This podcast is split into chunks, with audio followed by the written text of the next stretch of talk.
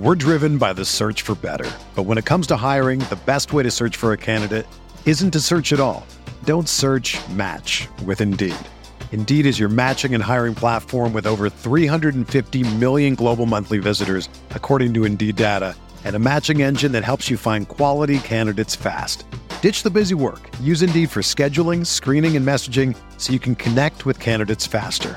Leveraging over 140 million qualifications and preferences every day, Indeed's matching engine is constantly learning from your preferences, so the more you use Indeed, the better it gets. Join more than 3.5 million businesses worldwide that use Indeed to hire great talent fast. And listeners of this show will get a $75 sponsored job credit to get your jobs more visibility at Indeed.com slash BlueWire. Just go to Indeed.com slash BlueWire right now and support our show by saying that you heard about Indeed on this podcast. That's Indeed.com slash BlueWire. Terms and conditions apply. Need to hire? You need Indeed. This podcast episode is brought to you by Coors Light. These days, everything is go, go, go. It's nonstop hustle all the time. Work, friends, family expect you to be on 24 7. Well, sometimes you just need to reach for a Coors Light because it's made to chill. Coors Light is cold lagered, cold filtered, and cold packaged. It's as crisp and refreshing as the Colorado Rockies. It is literally made to chill. Coors Light is the one I choose when I need to unwind. So when you want to hit reset, reach for the beer that's made to chill. Get Coors Light in the new look delivered straight to your door with Drizzly or Instacart. Celebrate responsibly. Coors Brewing Company, Golden, Colorado. You can't control what's outside your home, but you can control what comes in. Because Clorox disinfecting wipes kill 99.9% of viruses and bacteria, including COVID 19 virus, when used as directed on hard, non porous surfaces. So whether it's from dirty doorknobs, dirty shoes, or something else, outside germs won't stand a chance. When it counts, trust Clorox. Kill Pseudomonas, Salmonella, and Influenza virus type A2. Kill SARS CoV 2 on hard, non porous surfaces. Use as directed.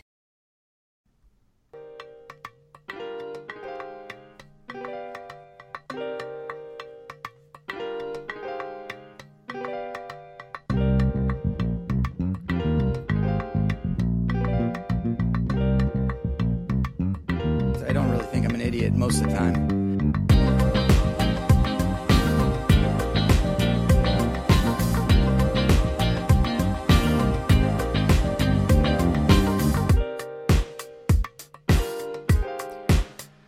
All right, welcome back to another edition of the Butting Heads podcast on Rams Talk Radio. I'm Steve Ribeiro, as always, here with Johnny Gomez. Johnny, you know, when we were kicking around names when we were starting the podcast, one that I really liked and wanted the podcast name to be was 50 million guaranteed, named after former Rams number one draft pick Sam Bradford and his 50 million guaranteed dollars.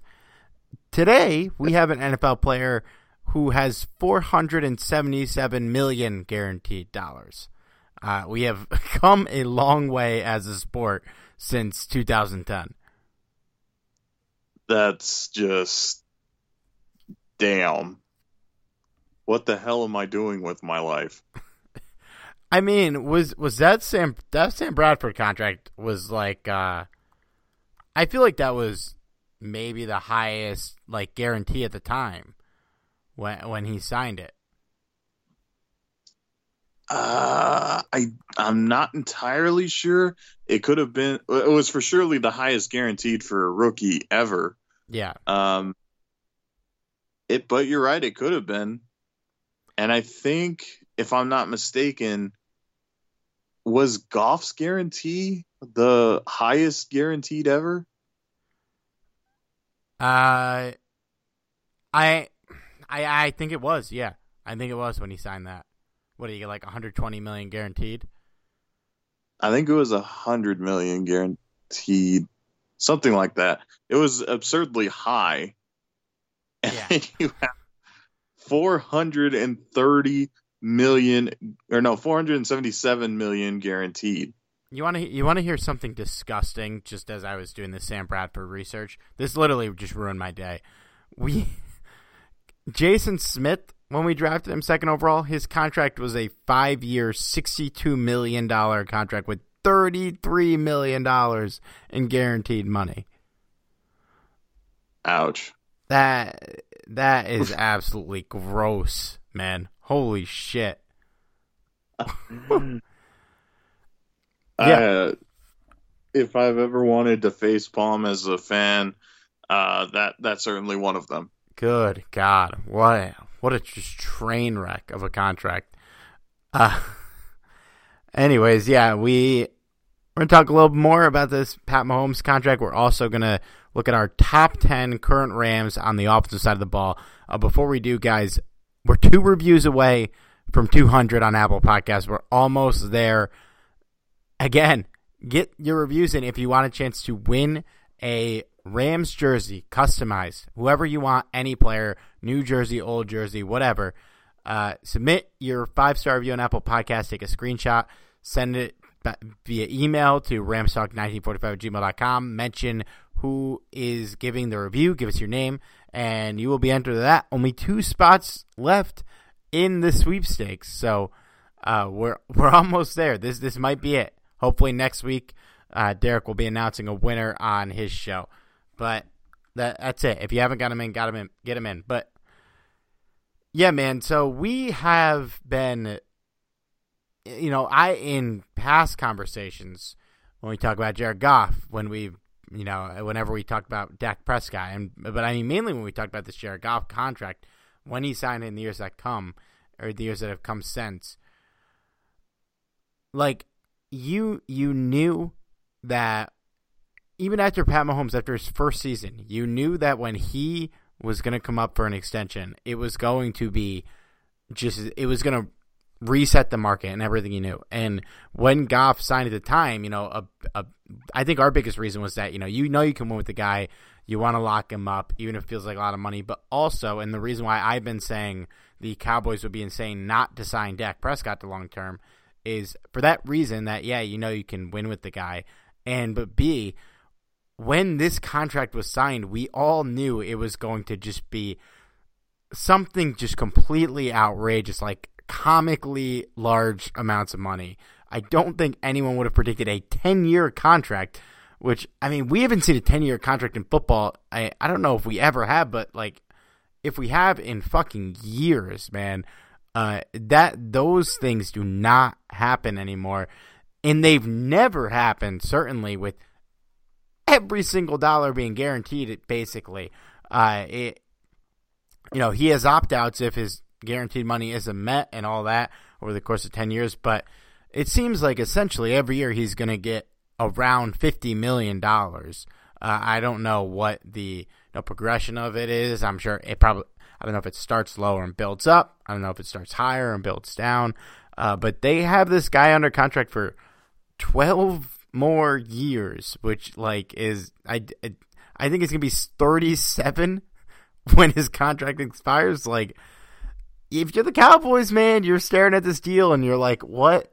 Why did we not pay Dak Prescott like, you know, four years, uh, 150 million or whatever, whatever it's gonna take? But because I, I don't think like Dak obviously is not going to give this money, and even Deshaun Watson, who I think is playing in a contract year this year, up his fifth year option. But uh, the, like though, like that, he's going to get paid a lot of money, and you're, no, they're not going to get ten years, five hundred million dollars, but uh, it will reset the market for everyone, surely.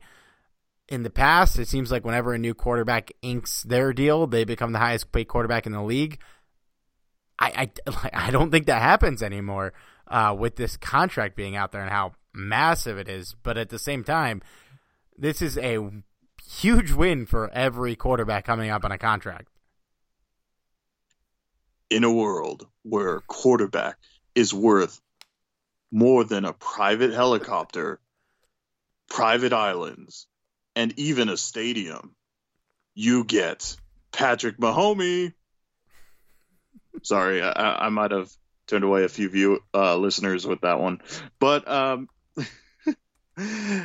yes, this this is a very good point because if you're the Cowboys right now, you're kind of well, for lack of a better word, you're kind of shitting bricks here because first of all, Prescott was asking for around forty million dollars. At least that's what the rumors were saying. And now you're basically looking at a quarterback that, while technically he's in the books for 45 million a year, it's going to be more like 50, as you said. So, yeah, you can almost be assured that Dak is probably going to get 40 million one way or another.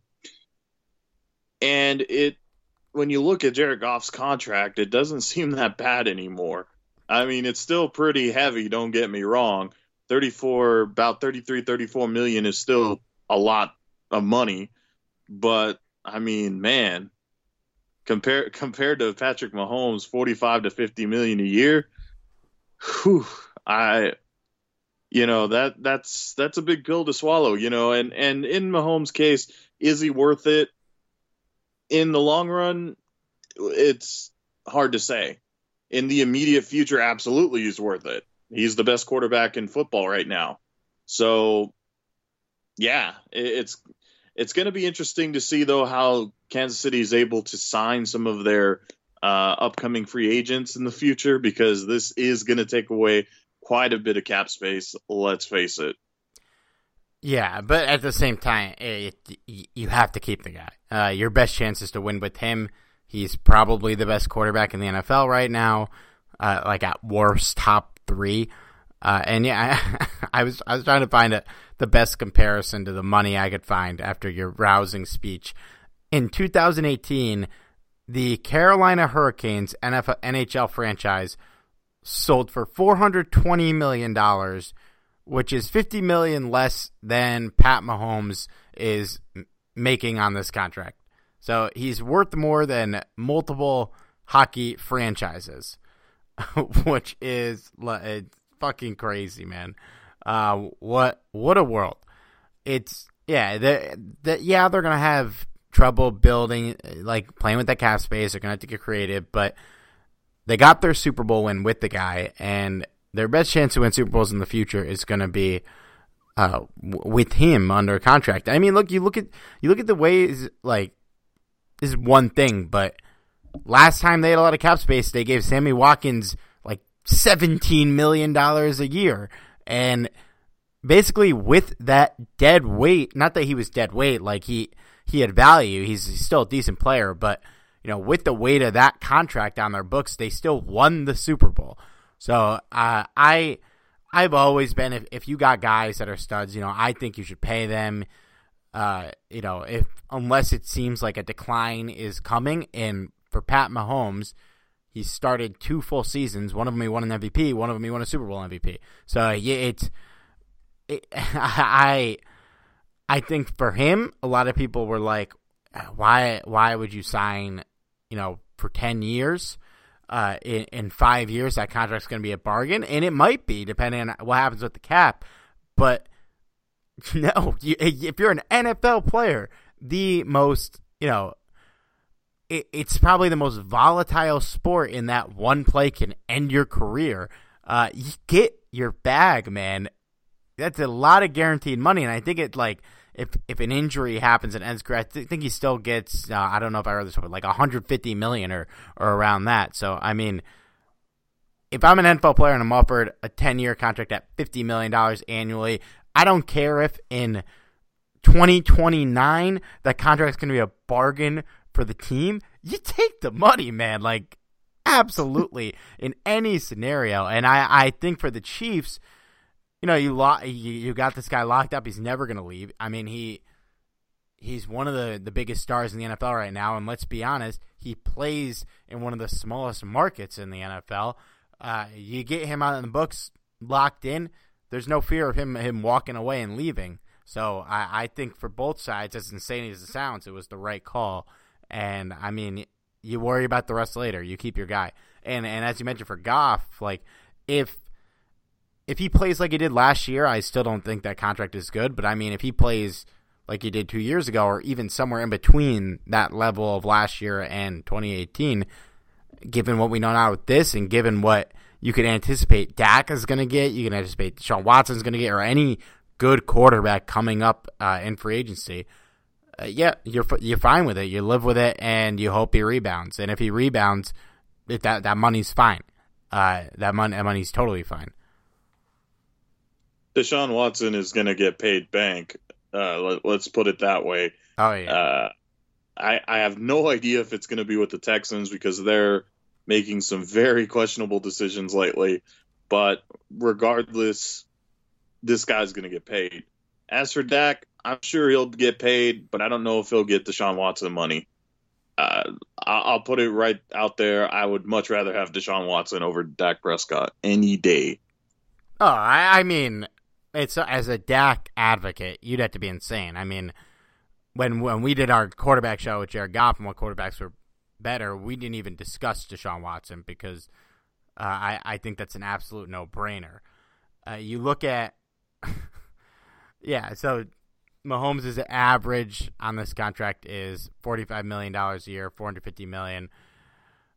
Like, you know, when Watson comes up, man, he might. I, I don't think they're going to give him 10 years, but he's going to be pushing that average money. If 45 million is the average, I think Dak probably, you know, I think he might get his 40 million now. And honestly, when Watson comes up, given how good of a talent he is, when Lamar Jackson comes up, I don't know if teams would lock in 10 years those guys, but they're going to get close to that annual salary, I think. And it's just it's how it is with quarterbacks. We know when a new quarterback comes up, they usually become the highest paid or in the bubble of the highest paid guy in the NFL. And that's you know, you look at the top the top uh, 10 annual quarterback contracts in the NFL right now. Jared Goff's up there, Pat Mahomes obviously up there, and it's like Kirk Cousins is up there, uh, Carson Wentz is up there, Matt Ryan's up there, Ryan Tannehill is up there uh, because these are the guys that came that came up uh, for for contracts recently. Holy shit! Is is Jacoby Brissett actually making what the hell? Jacoby Brissett's number right here it says twenty seven million annually. That cannot be accurate, right? No fucking way. It, it might be. Yeah, it, it might be because I do recall that the Colts. Uh, wow. Yeah, so, I, so, I not to get off topic, but the Colts are spending fifty-one million dollars on quarterbacks this season. Not to mention they're probably still paying Andrew Luck money. What yeah, the that... fuck? Holy shit, man! That is crazy. I did not realize that he was making that much money. Wow. I know he was making an absurd amount, but I think 27 million is more than I thought. That's more than Garoppolo uh, uh, makes annually on his contract. More than Matt Stafford. Uh, I mean, Jesus, man, what? I'd rather Matt Stafford.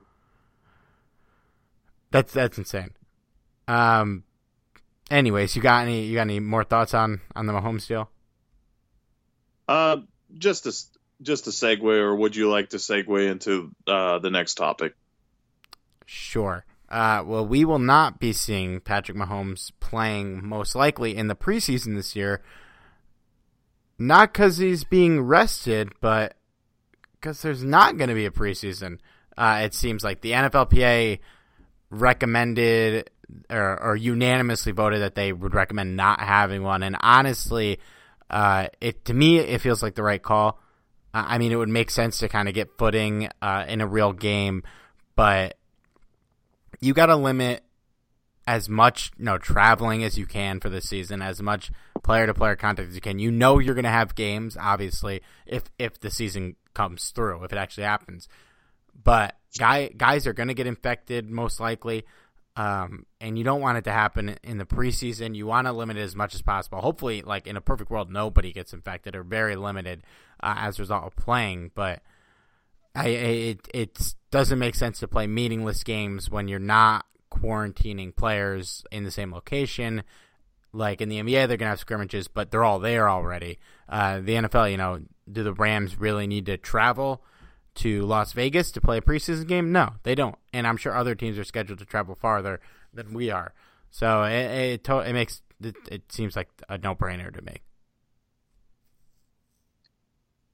It it's uh, certainly in in regards to player safety, it's absolutely 100% the right call.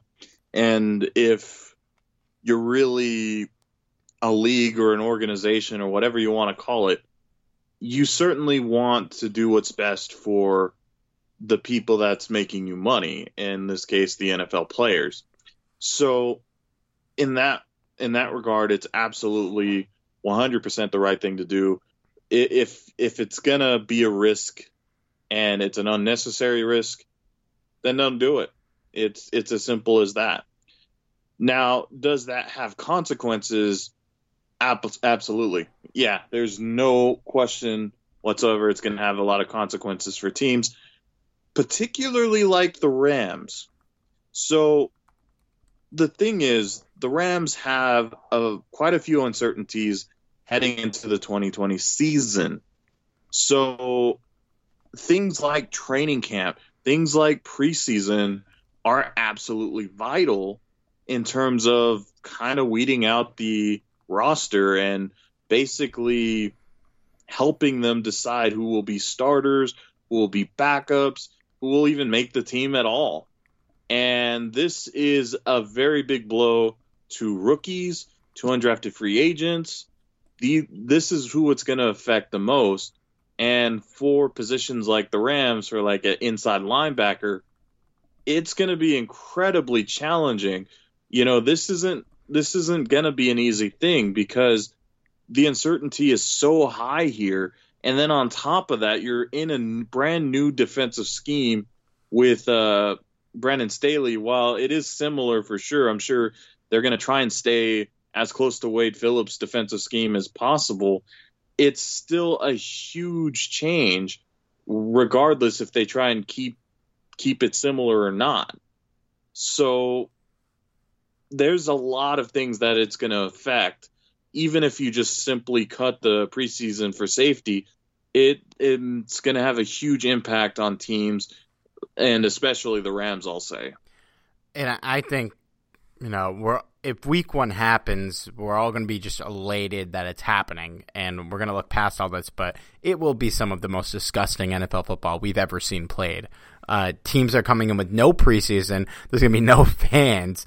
Like a- any team like us, with even though the defensive system is going to be a little similar, but it's different, uh, different personnel. Any teams with new head coaches, it is going to be rough to watch. And yeah, the position battles are going to suffer.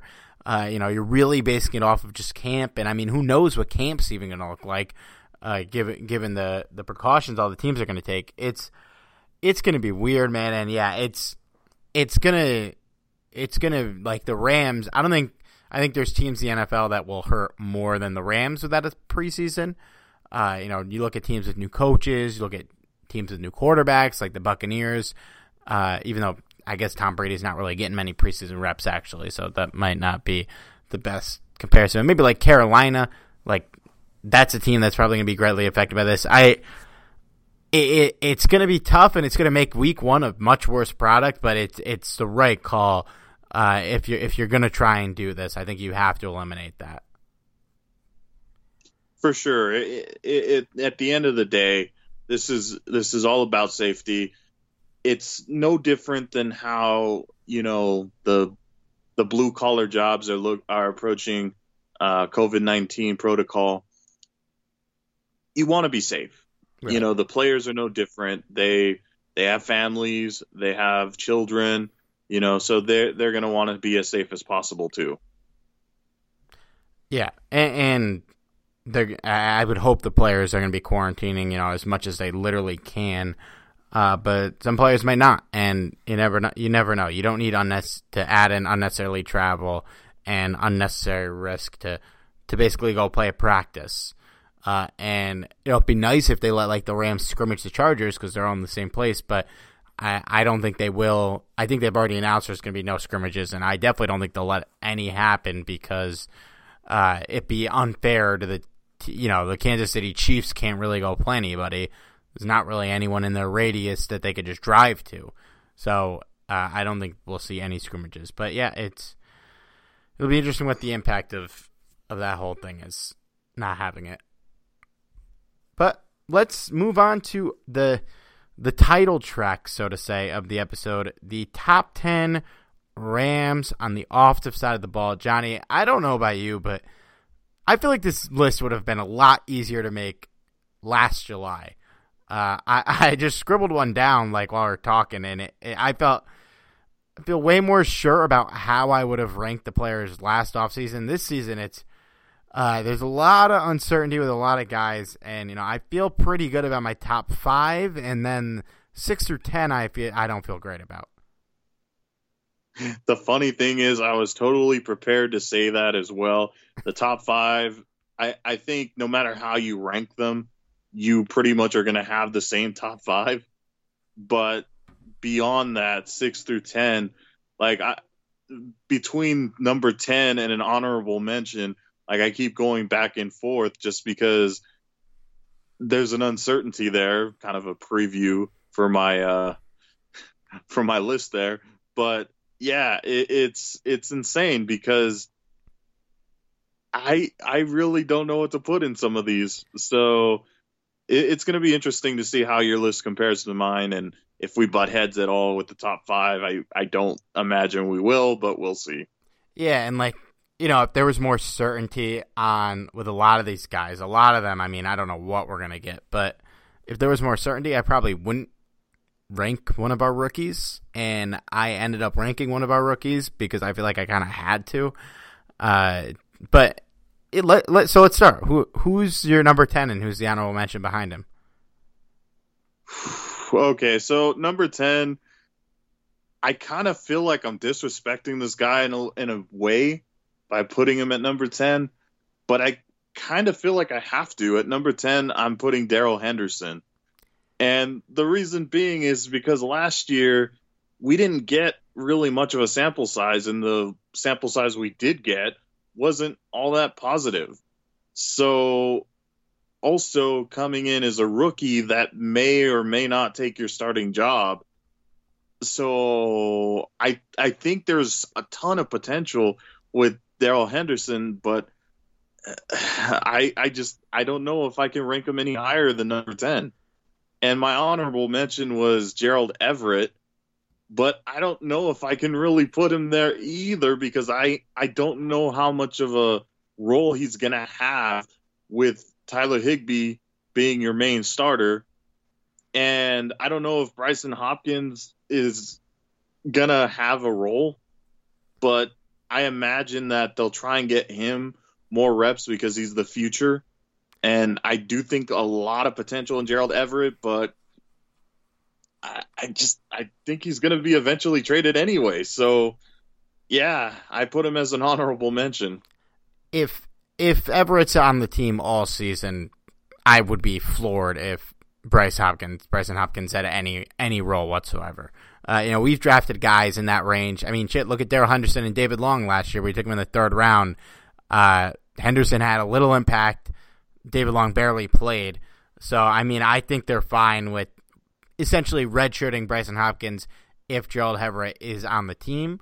Uh, but you're right, he might get traded. I actually did have him as number 10, uh, and I don't have Darrell Henderson on my list uh, for a lot of the reasons you said. And there were some flashes last year. I don't think there was a ton of negatives, but the fact that we saw you know, we saw the production again from Todd Gurley, and while I thought they should have given the ball a little more, at the same time, he wasn't exactly firing on all cylinders and Henderson's still not really getting much action. And the fact that they drafted a guy at 52 at a position where we thought, hey, maybe we just let let it rock with Darrell Henderson. We have a lot of needs to fill. They chose to fill that need with their first pick in the draft. To, to me, it was all too much to kind of. I, I, had to leave him out the list, and I had to include Everett because uh, while I don't know how big his role is going to be, I don't know how long he's going to be here he's shown a lot of good things, and there not everything is great, and I think he's still a little rough. Tight ends take longer to develop than other positions.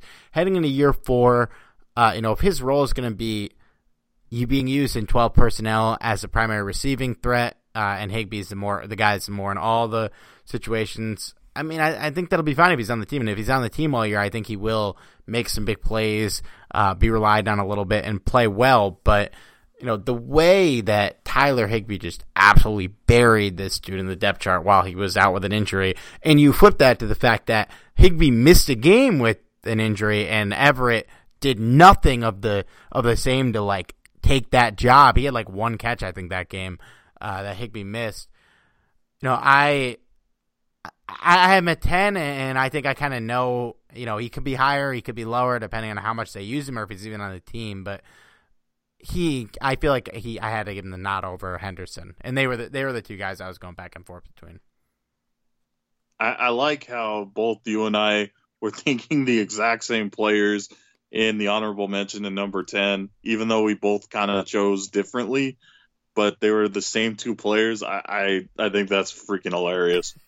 We'll see. We we are kind of a uh, a group a group think podcast on a lot of topics. we kind of say the same shit.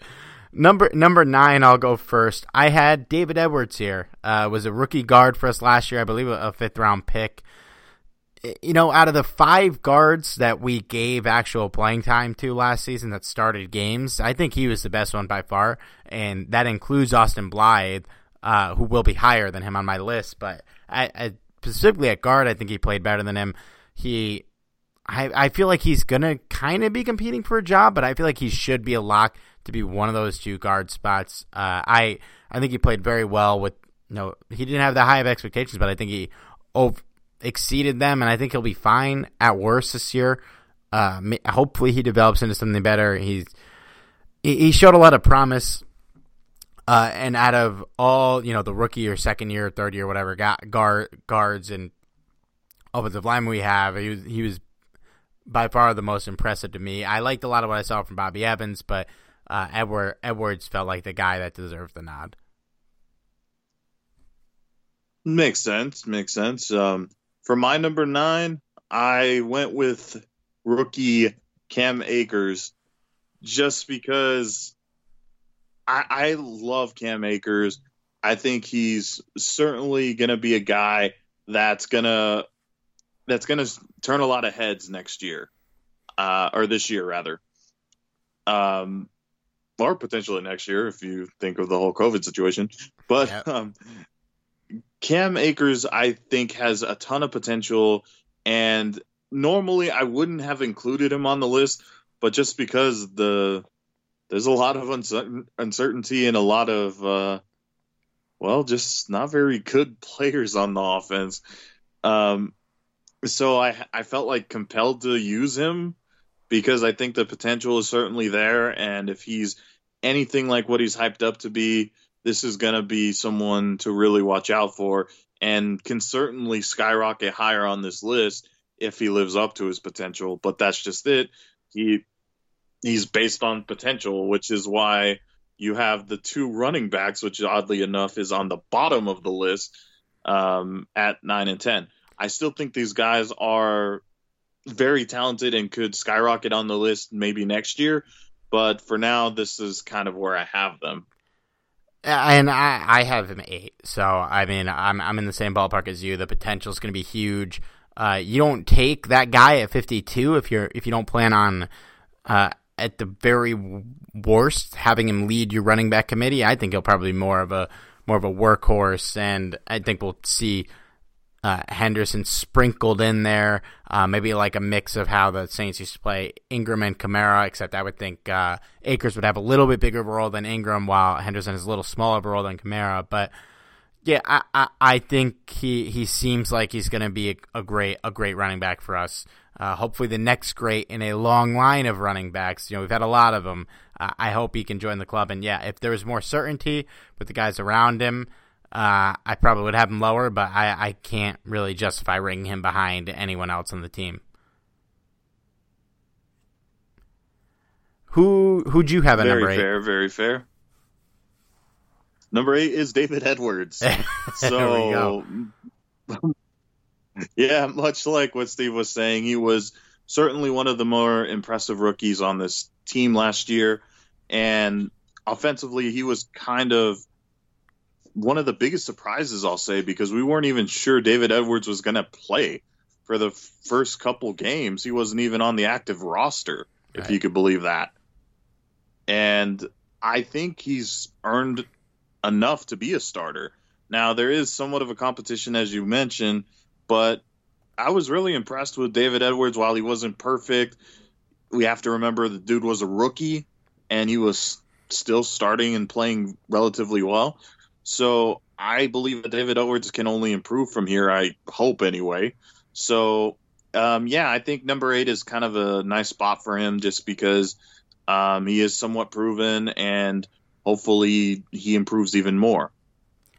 Yeah, I, I would imagine that they, they run it back with uh, Edwards and Corbett as the guards, un- unless like Bobby Evans can, can play guard like very well uh, in the preseason. In that case, maybe he gets thrown in there. But I, I would say even that he gets thrown in over Corbett uh, before Edwards. So yeah, uh, we got all the same guys in that range. Who'd you have at seven? At number seven, I went with Austin Blythe, the center. So, while I feel like Austin Blythe is heavily underrated for whatever reason, and don't get me wrong, as a guard last year, he was not impressive at all. In fact, it was actually very disappointing. But as a center, I felt like he kind of revitalized his career of sorts. And I was really impressed with Austin Blythe being the center, which was one of the players you and I both had as a top priority to bring back in uh, 2020. Yep. So personally, Austin Blythe, I think, deserves a spot on this list because I, I think he's he's a lot more talented than people give him credit for. And having like a offensive line chemistry and cohesiveness, I think, is going to benefit the Rams overall. So hopefully he continues to develop and continues to excel at the center position. And uh, I'll tell you one thing: even if you're not a big fan of Blythe, he was light years ahead of Brian Allen. Brian Allen did not work, and to his defense, he's still very young, and in a way he could develop, but like I just I don't see it, at least not at this moment fine, fine with Brian Allen in a reserve role.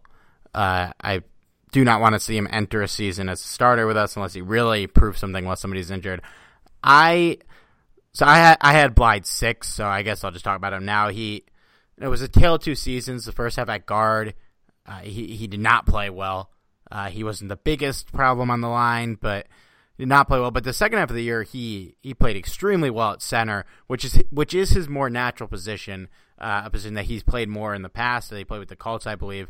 So I, yeah, I like what you see. You know, you know what you're gonna get. He he he's good, not great, but he's good. He's he's gonna be reliable. He's not gonna be the reason your offensive line sucks, and he's not gonna be the reason your offensive line is great. But he can be he can be a cog in a great offensive line as we saw in 2018. And uh, at center, I think he played really well. To me, that's why I have him. Uh, he's my second best lineman on the team right now because number seven, I actually had Rob Havenstein, who was atrocious last year. Uh, and if you asked me in after the 2018 season, which one of these guys I'd rank ahead, I think I feel like I'd laugh and say it's not even close between the two. But uh, after 2019, I-, I can't have Havenstein over Blythe. But I will say he was injured, he was banged up, he's had a long time to recover. Uh, he was really good in 2018 and 2017. So I, I, I have to have him on the list, uh, and I'm I'm hoping he bounces back. I think he's going to get obvious. I, there might be a little competition between him and Bobby Evans, who replaced him and played better, but uh, I I think they give him the job. He's still on the team. They're financially invested in him, and look, he's played really well previously. So hopefully, it was just like a twilight zone year for Havenstein, and he bounces back. So I have him seventh, and I have Blythe six. Wow, you make me feel like a disrespectful asshole after that one. Do you not have him on your list? Have Robin. I don't have him on my list. Wow. At all. wow. So can I so, guess? Can I guess who your number six guy is before before you talk about Havenstein? Go for it. I'm gonna guess. Yeah, it's I'm, Josh Reynolds who's not on my list. Yes, that is actually my number wow. six guy. I figure because the top five is really obvious. But yeah, I talk about you can talk about Havenstein, and then we'll talk about Reynolds. So the reason why I don't have Havenstein is really obvious. Is he he just freaking tanked last year? Like there is no question. I don't. I, I think even Rob Havenstein himself would would probably agree with us. It, he was not the same player that he was in 2018.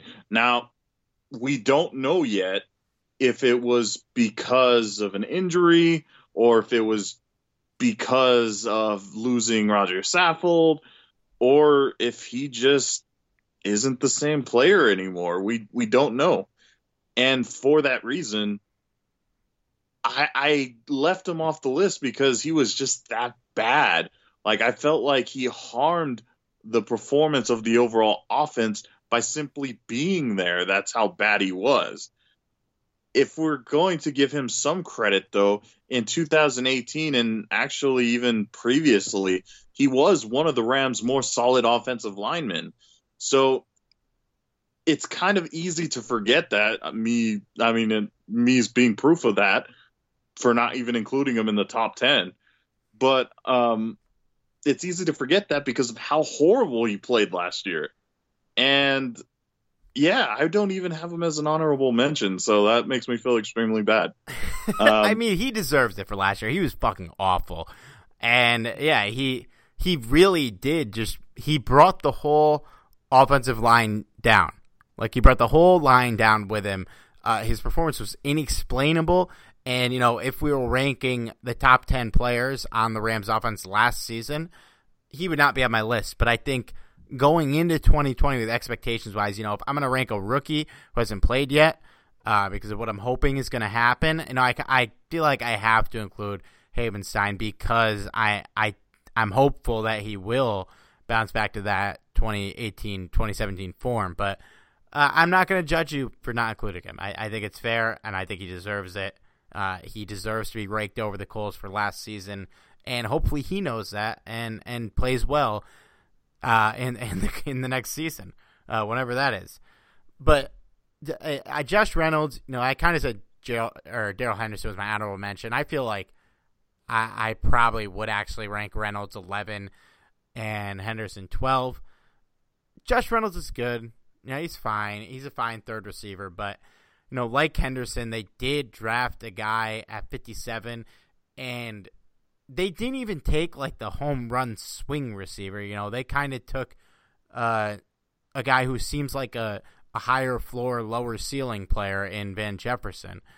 And, you know, that's part of the reason why I, I wouldn't have Josh Reynolds. And also, he he's gotten chances to, you know, really break out. He's played a lot over the last two years. He hasn't been bad, but, you know, he hasn't rarely has he wowed me. And I know he we we've come around on him because we thought he was like awful at first uh, in his rookie season, but uh, he, he's played he's played fine. He's played okay, uh, but he, he got a lot of time over the last two seasons, and really, um, especially last year, he, he just didn't really blow me away with anything he did, and for that reason. I, I don't expect him to have a massive role on the team this year, and I I just I just left him off. Uh, just so we're clear, I never want to be more wrong than I am about Rob Havenstein. And I'll, I'll, I'll shut up about Havenstein now. but Josh Reynolds, the reason why I have him at number six is because I've had probably a more, I don't think I've ever had a more up and down type of about a player like Josh Reynolds. I remember when the Rams initially drafted him, I was really excited at first. And then the first season or two, he just was like so forgettable. And some of the things he was doing was just downright upsetting because, because he has so much potential. There was the infamous ahead, uh, the infamous play where he didn't I don't remember if he dropped it or just didn't really try to catch a pass on a fake punt that we just like raked him over. Uh, it's just that one play we just completely turned on the guy until he got actual playing time and played all right. But yeah, that was one of the big moments early on. Where we're like, what is this guy doing? Yeah, that's exactly. And I, I I it's kind of hard to forget a moment like that because it was like that's your time to shine. What are you doing? And he just completely like lackadaisically played that play and it, it was just it was awful. Now, kind of rising up a little bit here, the past two seasons, Josh Reynolds has really stepped up when it mattered most. Now, don't get me wrong; he he he's not like really a hero or anything. He's never really kind of elevated this team um, to a next level by him being there. He's made some impressive plays and contributed where it counted at times, but was he this amazing, amazing player? I don't think so. But one of the reasons why I'm ranking him so high on this list is because I feel like with this type of offense, he can really shine. You know, the offense is changing more in his favor than even more so, I feel like, than in uh, 2018. Um, so he can certainly benefit from this offense, particularly in goal line situations. And I feel like him and pretty much any of the other tight ends on the roster are going to be very much the go-to guys in the red zone. And until we see any sort of progress from the ground game, I feel like this is what's going to happen um, in the red zone plays. Is that Goff is going to try and out one of them, and I feel like Reynolds has become a little more reliable in that sense. So I'm expecting a big year out of Reynolds, especially for him because this is going to be a contract year for him.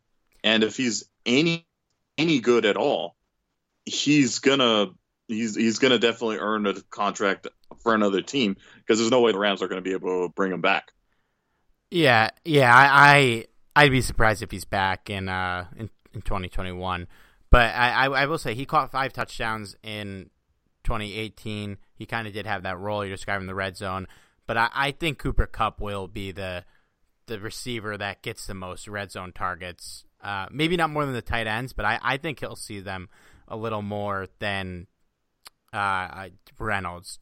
Goff loves throwing touchdowns to Kupp, but you never know because Todd Gurley ate a lot of those touchdowns last year, and especially in the couple years prior.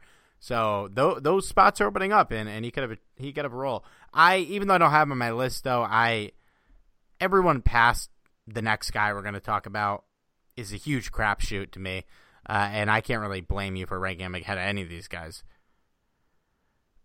So, yeah, I, yeah, I feel like I feel like we probably have the same number five. Go for it. I got Ty- Tyler Higbee. Yep, that's exactly who I got. I don't. I, I don't know if we're gonna have the same four through one, but I felt like we would both have Higbee. Uh, I mean, I feel like we've talked about. I feel like the last like six months of podcast, I've just been praising Tyler Higbee, uh, which is a world I never thought I'd live in. But uh, the way he played in those last five games, you know, he always been a reliable blocker, uh, but he showed that he can be a, dare I say, elite tight receiving tight end. Uh, in the in that stretch, he was. It was a historically good uh, tight end run. You know, I don't have the stats here but I would guess that it was one of, if not the best single seasons receiving yards wise from a Rams tight end ever, because uh, you know we do not have a a glowing history at that position. It's like as bad as pre Abraham Lincoln presidents. Like after you get after like James Madison, it's just like a crapshoot of awful presidents. Uh, but he he's he might he's gonna go down as the best tight end we've ever had when he when he leaves. Like I, I will say it right now, and it's yeah, not.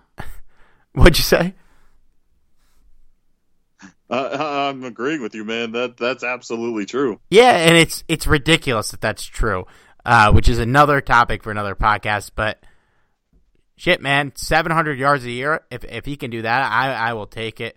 Uh, he does. He's number five. He's earned that contract he got uh, which I railed the team for giving him. So it, it, feels good to rank him here. If I ranked last year, I scribbled down what I would have hypothetically done last offseason. I feel like I would have had him at the highest 10, but knowing me, I probably wouldn't have even ranked him.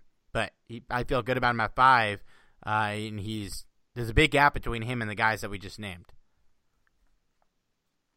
Absolutely. Uh, there's no question. Like I said, um, the the top five, you, I, I'm pretty sure we're gonna have the same players for the top five. Uh, if not, there's something wrong. But um, they may not be in a in the same order. But yeah, Tyler Higbee deserves to be mentioned in the top five.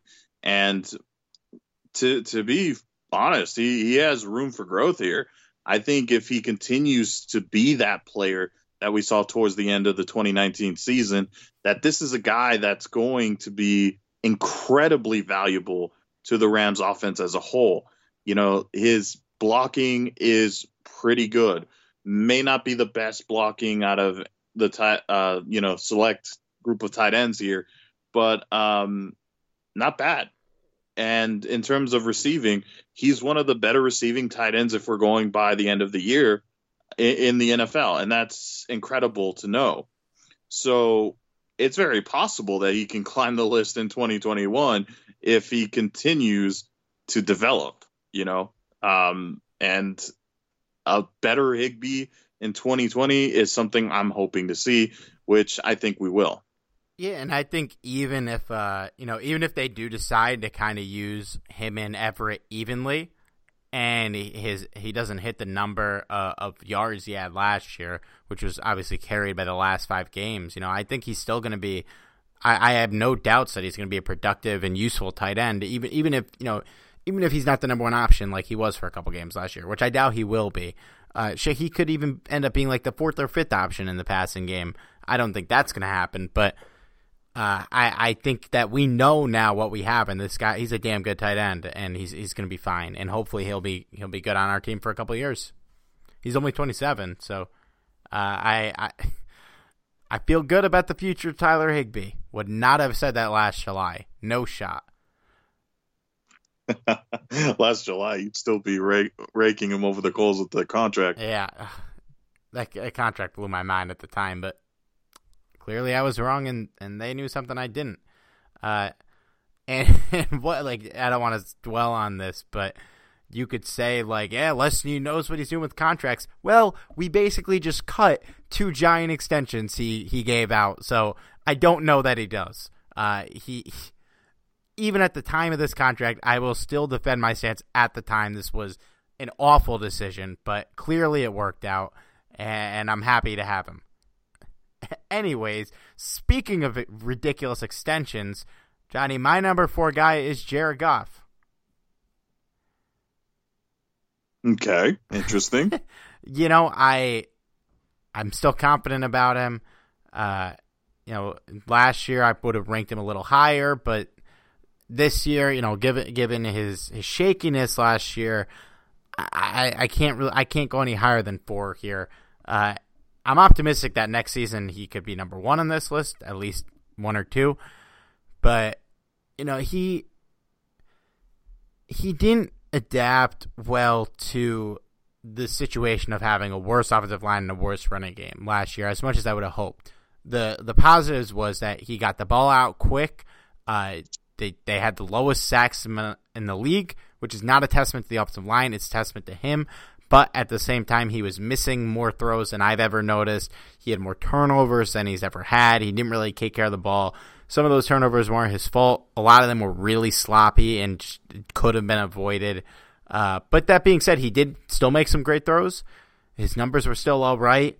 Uh, and, you know, if I'm ranking Havenstein in this list because of what he did previously, you know, I have to factor that into Goff. And in that regard, uh, you know, he's four with a lot of room to grow with me. It's not really a negative. It's just uh, I, I, can't put him ahead of the other three guys. I, I, can see why you would rank him at number four, and and quite honestly, the the next four guys I think are are guys you can put them in any spot here just because they're that valuable to the team. But um, for me at number four, I have Cooper Kupp. And the reason being is we, you know, even in the 2018 season when he went out with an injury, the Ram fans knew how valuable Cooper Kupp was to the team, even though he didn't play the entire season. in 2019, he came out guns blazing, showing the world what what he can do. You know, and you know, had again, I, I kind of always bring up the Super Bowl against the Patriots. Had he played in that Super Bowl, could it have been a different story? I don't know, but I certainly like the Rams' odds a little bit better. And I I respect Cooper Kupp a lot. Um, towards the end of last season, he did kind of quiet down a lot, and um, I I don't necessarily blame Cooper Kupp for that, but I also do think he he's kind of you know he's kind of a guy that needs other players around him to be better for him to be better. It, and that's basically the type of receiver he'll always be. He'll always be a really good receiver someone that is a go-to for Goff. He's reliable in that sense. And for me i think a solid four guy uh, with the potential to rise you know maybe as high as number three um, I think Cooper Kupp's a, a solid player. Uh, from I, think four is a good spot for him. Yeah, I have a little higher, but you know it. If we're going to talk about like Blythe and praise him for the second half of the season, you know, I don't know what the fuck happened with Cooper Kupp in the back half of the season. Uh, some games he he just wasn't playing as much uh, down the stretch for whatever reason. I don't really know understand why, but uh, he he came off that 220 yard game and in no in the next six games that followed his 220 yard performance he had 240 yards uh, which is it was honestly just baffling and uh, he made up for it kind of down the end of the stretch he, he scored a touchdown in each of his last five games uh, but he wasn't being relied on yardage wise as much as he was early on and it was a little confusing but uh, you know, like you said, he was missing Super Bowl, and it, it, would be silly to not rank rank him in, in this group of the top four. Uh, I actually did have him a little higher than you, Johnny, because my number three is Andrew Whitworth. Um, it, after 2018, I think he would have been my number one guy, honestly, but he he he fell off a little last year. He was still by far the best offensive lineman on the team. I still expect him to be the best offensive lineman in on the team next year, but you could see you could see the age uh, start to settle in. You know, he got beat a couple times, and oddly enough, he was penalized a lot. Uh, I I believe I don't have him in front of me. I think he had like eight penalties last year, which was really high for him, and barely had any in the his previous season with the Rams had a couple false starts, like just things you don't expect from a guy of that pedigree, of that age, uh, and of that skill level. But he he still overall performed well, uh, and especially in the back half of the year. Once the line improved, I think he he improved as a result, uh, and, and, was still the anchor of the offensive line, still the best offensive lineman on the team. Uh, I'm glad he's back. He, he was contemplating retirement. Uh, we need his leadership and we need his skill, and I I I still feel good about him heading into this season. I think that's fair to have him because, as you mentioned, he uh, he certainly had um, a decline. I, I, don't think anyone can really argue that. Uh, but my number three guy is your boy Jared Goff. So the reason why I have Jared Goff at number three is basically for a lot of what you said. So here's the thing about Jared Goff. I believe he can be the number one guy. For sure. I think he's that good. Yeah. He, he's that damn good. I, I think he can honestly be the number one guy. But I can't deny what I saw last last season. He certainly wasn't as poised as he was in 2018. 2018 Goff, you know, if you're not looking at the Super Bowl anyway, 2018 Goff was easily one of the better quarterbacks in the, the league. You know, I, I don't know if I can go as far as to say top five, but he was he was up there. You know, he was certainly a top ten guy, and I think that once he actually finds his rhythm, once he finds his flow, and that's kind of why I think there's a lot of hope with Jared Goff here because I think once things start to get into place, this is an entirely different offense than from 2018. So to ask a quarterback, any quarterback in this league, to basically switch offenses completely in a season is not an easy task. So now that we basically see where this offense is going, I think this is going to ultimately benefit Goff in the end. I can't put him in the top two, but I can certainly put him at number three. I don't think that's out of the question. I think he's a solid player and can for sure be the number one guy in 2021. Yeah, yeah, no doubt. And you know, for all his shortcomings last year, he still led us to a nine and seven record. He still had a uh, a positive touchdown interception ratio. Although when you factor in the the fumbles, it might have not been totally positive. I don't have those numbers, but yeah, it's a little sloppy. But there's a lot to like, and uh, you know, for for for people who get mad about Goff detractors and that he's disrespected, I think a big part of that is there's so many good quarterbacks in the NFL right now. I mean, even just think about like seven, eight years ago, there's no chance that a guy as good as Jameis Winston would be a backup in an NFL season. You know what I mean? Like, it's really deep at the position right now. And there's a lot of good quarterbacks. And, you know, I don't think it's undisputed right now that Jared Goff is in the better half of starters. You know, I'd probably put him there, but there there's a lot of guys in his range uh, you know, I mean, let's be honest, the range of those guys are not. It's like the Kirk Cousins, the Jimmy Garoppolo's. Uh, I mean, shit, maybe the Baker Mayfields. Even though I'd have him over all those guys, that's probably after last year the tier of guys uh, you'd rank him with. You know, maybe Josh Allen's in there, uh, but definitely room to improve. And I think the year before he was in a much higher tier than that. But it, it's fluctuating because it's so deep. Uh, you know, it's it, it's kind of hard when you have a guy who if he's not performing that top half, you don't feel great about it, even if the guy is inherently a good quarterback like Jared Goff is. And yeah, I, I'm hoping at the end of the season we both have him number one as the best player in the offense. But uh, who do you got for number two? Number two is Andrew Whitworth.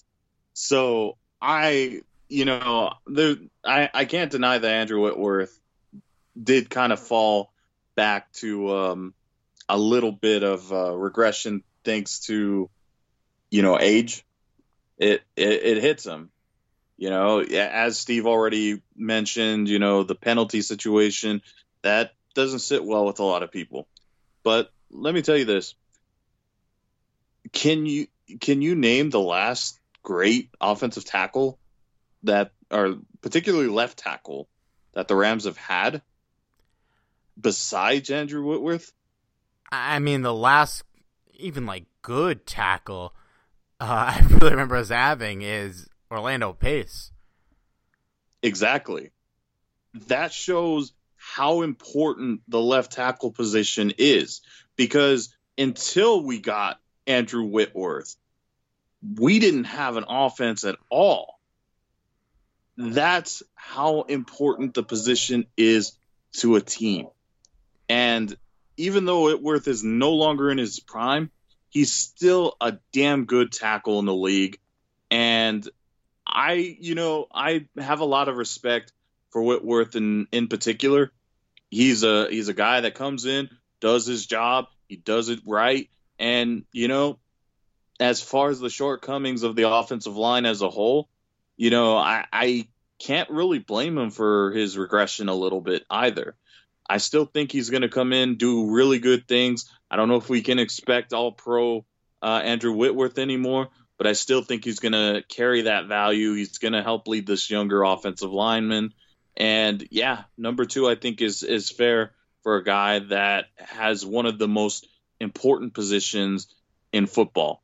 You know, we can praise the quarterback, we can praise the running back, we can praise the receivers all we want, but none of that happens without your left tackle.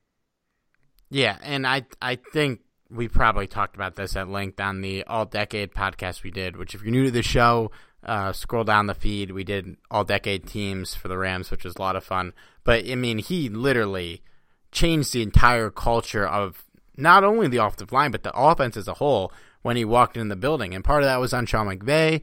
Uh, and he, he, part of it, yeah, it's on Jared Goff and Todd Gurley and those guys, but he was, I would say, the most important part besides McVay of that turnaround that season. He was just, we, we really just hadn't seen a good offensive lineman in so long. So yeah, I, I'm fine with ranking him too.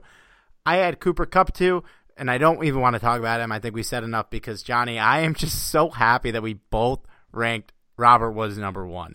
I fucking love it. There's and, no question. Yeah, Robert Woods deserves it.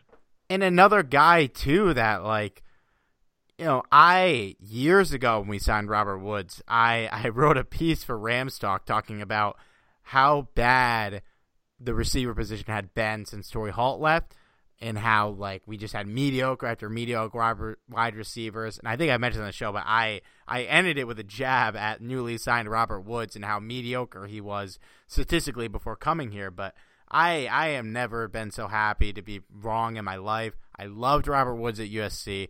I loved him coming out.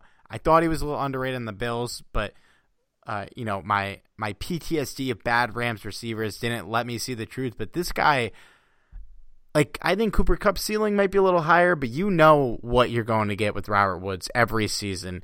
Uh, he's just been so consistently good and productive.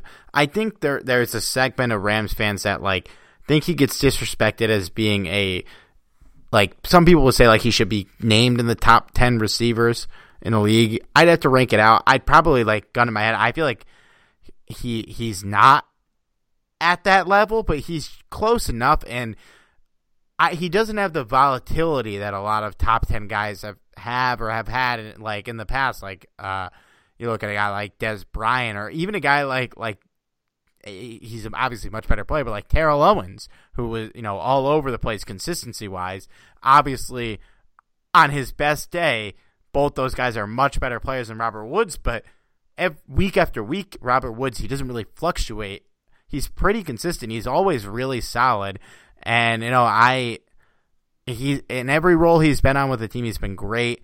Uh, you know his screen his screen game reverses everything, man. I love this guy, uh, and he's just such a great, consistent, like year in and year out with with the turnover of like quality of play we've had, especially from guys last year. Uh, it was great to just consist see consistency from Robert Woods. He didn't have a lot of touchdowns, but still like almost 1,200 yards, and I I think he's going to go for another thousand next season. You know, I I, I feel like I missed an opportunity there to kind of mess with you a little bit because uh, I could have said, no, my number one guy was Jamil Demby. Oh, God. but it's it's not worth dwelling on because there there's no question Robert Woods is the number one guy. You know this this guy. I I I feel like I have to take some of my fair share of crow here because although I don't know if I was that much down on Woods, I do recall when uh, the Rams did sign Robert Woods to that contract. I thought it was really like I thought they overpaid him. If anything, they underpaid the guy. He's been very, very consistent. He's easily been one of the most consistent players in the last three or four years. You know, has has he been on the team for four years No, he the he's um, been on the um, team for three years, I'll, I'll so this will be year four. Okay, so uh, I'm thinking ahead of the future. That's how good he is. You said um, three, four, so we'll allow it. Ah, okay, okay, I'm forgiven. So, Robert Woods has easily, like I said, been one of the more consistent guys, and I can't help but respect this guy's game and this is coming from a Bruin fan. You know, I, am not a USC fan at all. And in fact, as far as I'm concerned, Robert Woods didn't have a, a collegiate career. We, we drafted him out of high school. You know, um, that that's how I'm looking at the matter. But Robert Woods, though, I, I think is one of the more underrated guys on the Rams and also in the league. He's, you know, there's not much else to say about him other than – you know, he's almost a guaranteed a thousand yard guy if he's healthy. You can argue too. Um, you know, I was with you at the time. I didn't love the signing, but five years, $34 million. You could argue that's the best contract Les Snead has ever handed out. Uh, with obviously we have hindsight, but for that money and for that production we've gotten from this guy, uh, and he has never really been a burden on our cap. Uh, the most yearly money he's made was 8.9 million in 2018. He's going to make seven this year. He's going to make eight next year. I mean, an absolute bargain for that guy. When you when you see the contract Sammy Watkins got when he left, when we see the contract that Cooper Kupp will inevitably get, hell, when you look at the contract extension we gave Brandin Cooks, uh, that contract, you know, I think the most important free agent signing we've ever he's made Les Snead was Whitworth, but if we're talking value for the buck you're you're paying, I think it's Woods no brainer. The it's just such a good deal, and the way it's worked out uh, you overpay him at the time, but maybe they saw something we didn't with. He was just kind of playing in Sammy Watkins' shadow in Buffalo. Uh, I, I don't believe he. Oh, no, never mind. He doesn't really injure, but he did miss a game or two uh, in three of his four seasons with Buffalo. Maybe they just saw something we didn't, and, and clearly they did because that contract is that's aged like a fine wine, and I, I would say it's the best deal Les Snead's ever handed out you could certainly make that argument. I, I, you know, now that I think about it, I, I don't know if there's a better contract that Les Snead has ever done. You know, not to say that he hasn't had good ones other than that, but Woods ha- has been certainly one of the better ones, and uh, I'm I'm thankful that we have him for at least one more year. So after this one, it's like the only other uh, non rookie deal where you look at it and you're like, how the hell do we have this guy for this cap number? is probably Troy Hill. And I know I there was a lot of reasons why we have Troy Hill at that low of a contract because nobody wanted to sign him. But uh, what you know, Woods could have played somewhere else, and he ended up here on, on a great deal. Uh, you could look at deals like like Aaron Donald's deal, like obviously like no amount of money really would be overpaying the man, but like we never really had a value contract like we do with Robert Woods uh, in the Les Snead years, unless it was a rookie deal. And I mean, every basically every extension he's handed out since has felt like too much money. Uh, even even though in the case like Donald, it obviously wasn't. You couldn't really pay him less than that. But and then there's like Goff, like you know, it felt like too much money, but you kind of had to do it. But then there's not to go on down a, a bad memory road, but there's Alec Ogletree, there's Tavon Austin, there's Brandin Cooks, there's Todd Gurley. Uh, I sure there's Tyler Higbee, even though that one worked out. I'm sure I'm missing guys in there. Uh, I mean, Michael Brockers to an extent. That contract wasn't great, even though he played fine. Uh, this this was this was his uh, Mona Lisa. Was this contract? Well, Johnny, uh, you know, kind of thinking of next week, given how much of a crapshoot the the first five guys we talked about on this list were, I cannot even imagine who I'm going to rank as the tenth best player in this defense. we we will cross that road when we come to it, but there there are going to be some question marks on that one as well. Uh, you got any parting thoughts? Um, just can can my homie send me some money because uh, I could use some of that right about now. Pat Mahomes money, baby. All right, two spots left in the reviews. If you haven't given me a review, give it soon. Uh, follow us on Twitter at C at Johnny596, at Talk Rams, and we'll talk to you next week.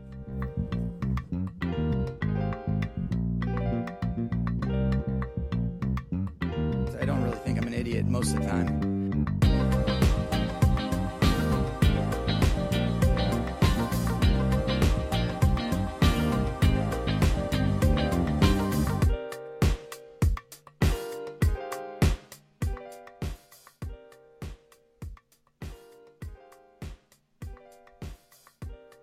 Can't control what's outside your home, but you can control what comes in. Because Clorox disinfecting wipes kill 99.9% of viruses and bacteria, including COVID 19 virus, when used as directed on hard, non porous surfaces. So whether it's from dirty doorknobs, dirty shoes, or something else, outside germs won't stand a chance. When it counts, trust Clorox. Kill Pseudomonas, Salmonella, and influenza virus type A2. Kill SARS CoV 2 on hard, non porous surfaces. Use as directed.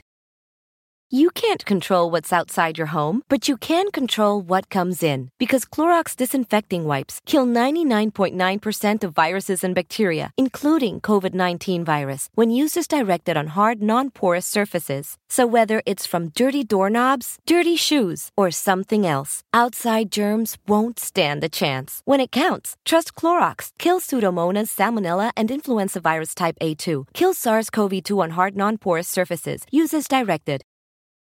Hey guys, it's Mike. As you know, I adopted my pup Rocky from a local rescue. Now, when people asked me what kind of dog Rocky was, I was always stumped. I used an Embark dog DNA test to decode my most puzzling questions about Rocky. You can also learn about your dog's inner secrets with Embark, the highest rated dog DNA test. Unlock over 350 breeds and screen for over 200 genetic health risks. Save $50 on a breed and health kit with promo code KIT at embarkvet.com. Again, that's promo code KIT. Whether you're a world class athlete or a podcaster like me, we all understand the importance of mental and physical well being and proper recovery for top notch performance. That's why I'm excited that Unifyd Healing is sponsoring podcasts on the Blue Wire Network. Unifyd Healing is a new and super innovative global network of wellness centers powered by Energy Enhancement System, or EE System. If you haven't heard of the EE System yet, then you'll want to listen up. This technology promotes wellness, deep relaxation, purification, and rejuvenation. Wherever you are across the globe, access to a center is easy and affordable. Interested in experiencing the EE System technology for yourself? Go to unifydhealing.com slash bluewire to learn more and find a center near you. That's unified, U-N-I-F-Y-D, healing.com slash bluewire. No material or testimonials on the Unifyd Healing website are intended to be viewed as medical advice or a substitute for professional medical advice, diagnosis, or treatment. Always seek the advice of your physician or other qualified healthcare provider with any questions you may have regarding a medical condition or treatment and before undertaking a new healthcare regimen, including EE system.